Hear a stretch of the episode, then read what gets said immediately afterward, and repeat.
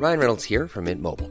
With the price of just about everything going up during inflation, we thought we'd bring our prices down.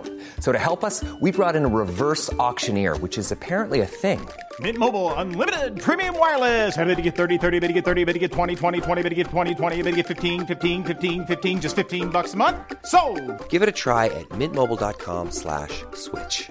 forty-five dollars up front for three months plus taxes and fees. Promoting for new customers for limited time. Unlimited more than forty gigabytes per month. Slows full terms at mint mobile dot com. So Vic, do you think you might have A D H D? Well, listeners keep emailing me, telling me that they think I do, so probably. Mind you, listeners also email us saying we talk too much about your mum's feet, so what do they know? Yeah, fair enough. I honestly had no idea about the connection between over-drinking and A D H D until we started this podcast. About forty percent of people that have had any sort of drinking issues also apparently have A D H D. Whenever we chat to ex-drinkers, this comes up more than you'd believe. If you have A D H D or suspect you might, or just want to learn about this link, then we would encourage you to check out the I Have A D H D podcast. It's the place where adults with A D H D find research-based information, validation, and tons of support. This is the best way to feel less alone and hear some of the answers to the questions you've been sitting with for too long. You'll hear detailed descriptions of what it means to have A D H D and enjoy interviews with the foremost experts in the industry so that you don't have to read those A D H D books that are collecting dust on your shelf. Yeah. Listen to the I Have A D H D podcast and learn how A D H D affects every aspect of your life, from the boardroom to the bedroom. In the podcast, you'll also hear about their A D H D coaching program, which is called Focused. Focused is made up of three pillars: courses, coaching, and community. It is designed to help you build your own self-improvement program and is perfect for the A D H D brain. And you can get fifty dollars off the course just by using the code SOBER, S O B E R. So if you're tired of feeling stuck and don't know where to start, listen to the I Have A D H D podcast.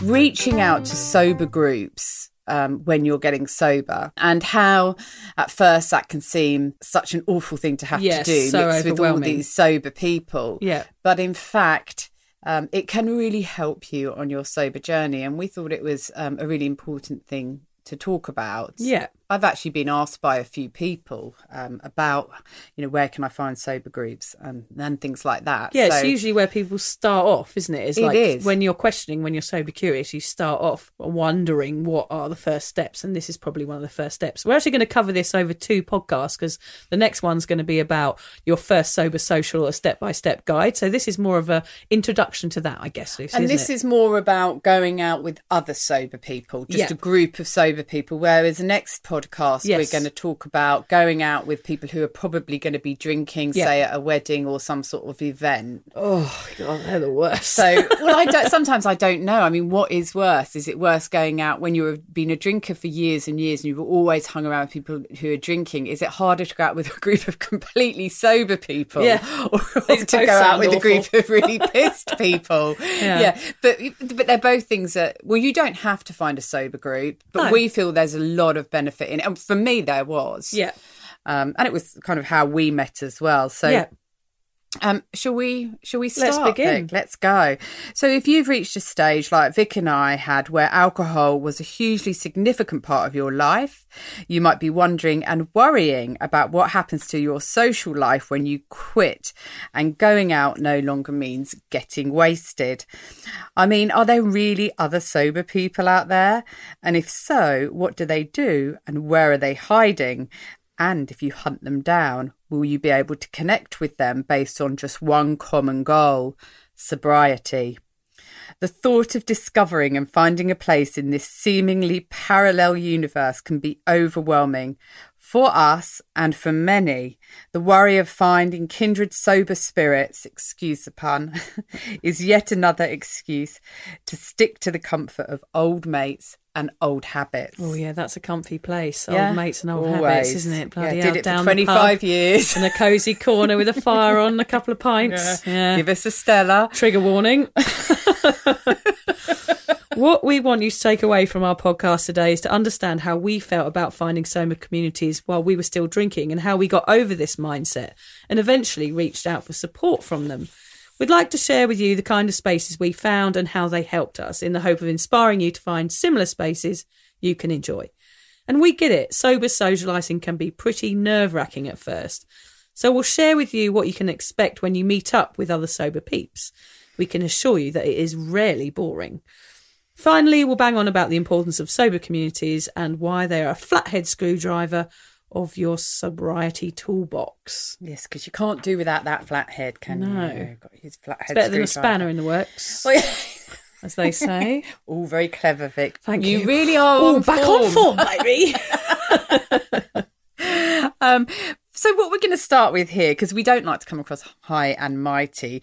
Uh, when we were still drinking, uh, we didn't think much of sober groups, did we? No. No, it was the last place we wanted to be. So we're going to tell you what we thought about sober people, sober groups, sober communities when we were still drinking. Yeah, so I didn't really know there was a big sober community out there, basically, is what, what I thought when I re- when I read about this, that we were going to cover this topic. I knew there was A A, and that seemed like a quite extreme mm. um, group for me at the time, but actually I would have been welcomed with open arms there. I realise now they would have been like, yes, you, you were us. the perfect candidate. I was actually the perfect candidate, but for some that isn't what people want to do, so that's okay too. But yeah, I didn't want to hang around with sober people. I thought they were boring and really smug, and I didn't want people around me that saw what I was doing or could remember my behaviour.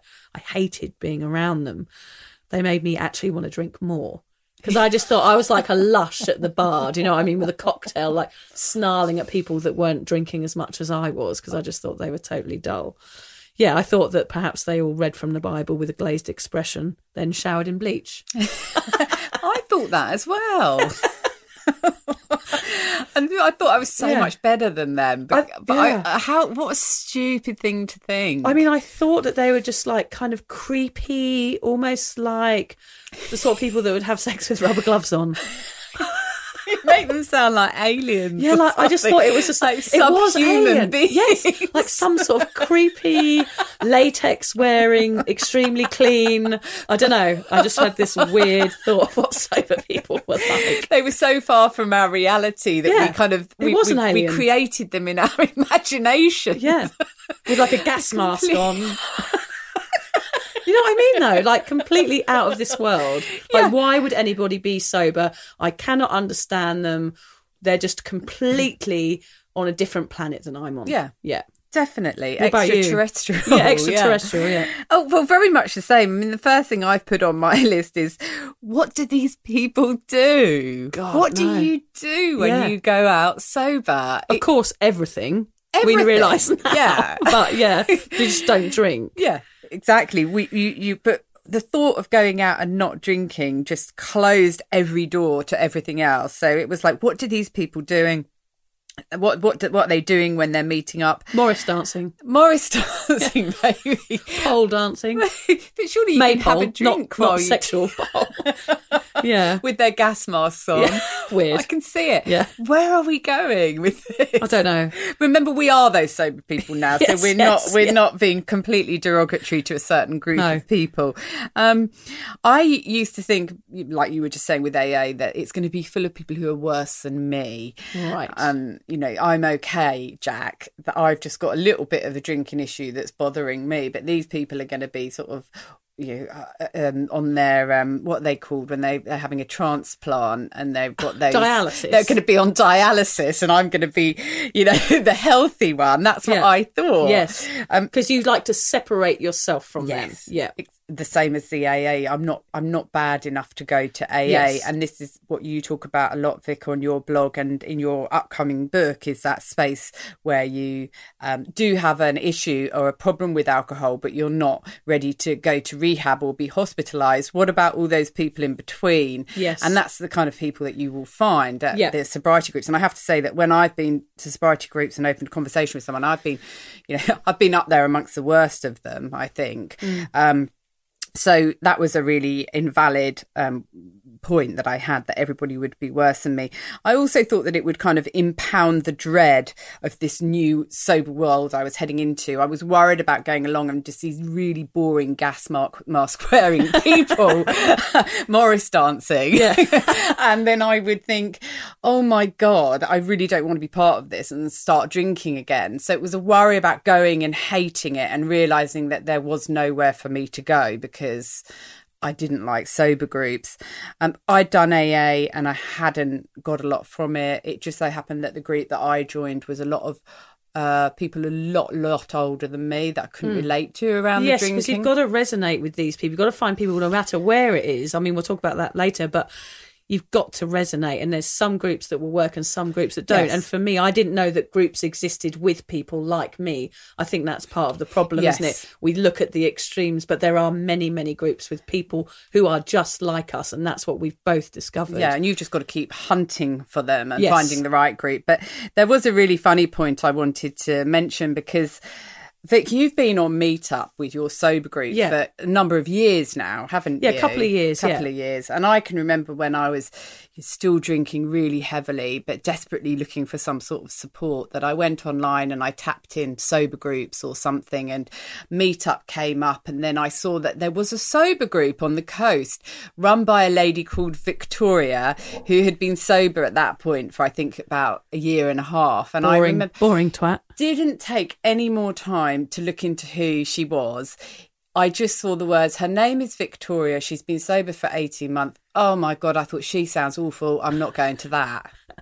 That you were is right. How, that is how much time I gave it. It wasn't after, until after we'd actually met and became friends, that it clicked, oh my God, that Victoria that I saw in the Meetup, that's that you big. Judged. That I judged on a name and a length of time sober. Yeah.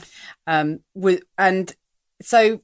Don't judge too quickly. I no, suppose don't. It's a really good thing yeah. in this podcast to say to people, don't judge before you go yeah. and give give everybody a chance to talk and get a feel for it and try some different ones. We're going to move on to that. Yeah, but don't make the same mistakes that we did, basically. Yeah. Because we had these attitudes that we've just spoken about, which we judged sober groups, we judged the people there, so we didn't go and we didn't get help, which led to us drinking for a very, very long time, both of us. Whereas, in fact, what we're going to tell you today is that those groups are the groups that you want to join. Yes, and we, we made massive mistakes with all this, yeah. this horrible judgmental attitude. Yes. It was totally wrong. And I mean, I've not come across a gas mask no. or a Morris dancer yeah. or anyone with three heads. No, no, yet. Not yet, no. But I have seen some, some funny people at these groups. Let me yeah. tell you, they're not boring.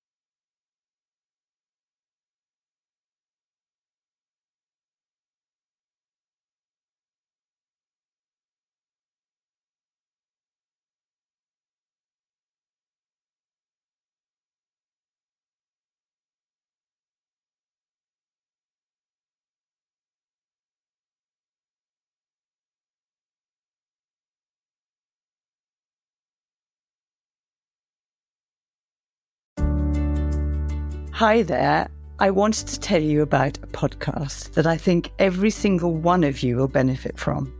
It's called Therapy Works, and it's hosted by me, Julia Samuel. I'm a best-selling author and psychotherapist. I invite you into my therapy room, where I speak to either a known or unknown guest. Topics range from the difficulties of divorce, a life-changing illness, to the struggles of motherhood. Search Therapy Works now, wherever you get your podcasts, and subscribe to make sure you never miss an episode.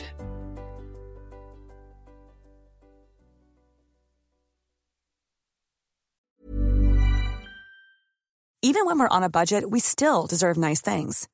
Quince is a place to scoop up stunning high-end goods for fifty to eighty percent less than similar brands. They have buttery soft cashmere sweaters starting at fifty dollars. Luxurious Italian leather bags, and so much more. Plus, Quince only works with factories that use safe, ethical, and responsible manufacturing. Get the high-end goods you'll love without the high price tag with Quince. Go to quince.com slash style for free shipping and three sixty-five day returns. Mom deserves better than a drugstore card. This Mother's Day, surprise her with a truly special personalized card from Moonpig. Add your favorite photos, a heartfelt message, and we'll even mail it for you the same day, all for just five dollars. From mom to grandma, we have something to celebrate every mom in your life. Every mom deserves a Moonpig card. Get fifty percent off your first card at moonpig dot com. moonpig dot com. Planning for your next trip? Elevate your travel style with Quince. Quince has all the jet-setting essentials you'll want for your next getaway, like European linen, premium luggage options, buttery soft Italian leather bags, and so much more. And is all priced at fifty to eighty percent less than similar brands. Plus, Quince only works with factories that use safe and ethical manufacturing practices. Pack your bags with high-quality essentials you'll be wearing for vacations to come with Quince. Go to quince.com slash pack for free shipping and three sixty-five day returns.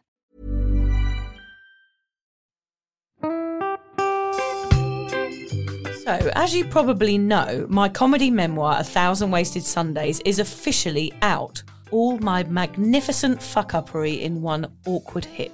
If you'd like to get your hands on a copy, it's now available from all good bookstores. We always say all good bookstores, don't we? Yeah. Are there are there bad bookstores? No, it's probably ones with moody moody or, sellers. Oh yeah, really yeah. Depressed librarian folks. Yes, yes, okay, yeah, good, yeah. Good. So there are probably some, but we're only storing it in the good ones. It's only made it into the goodies. Yeah.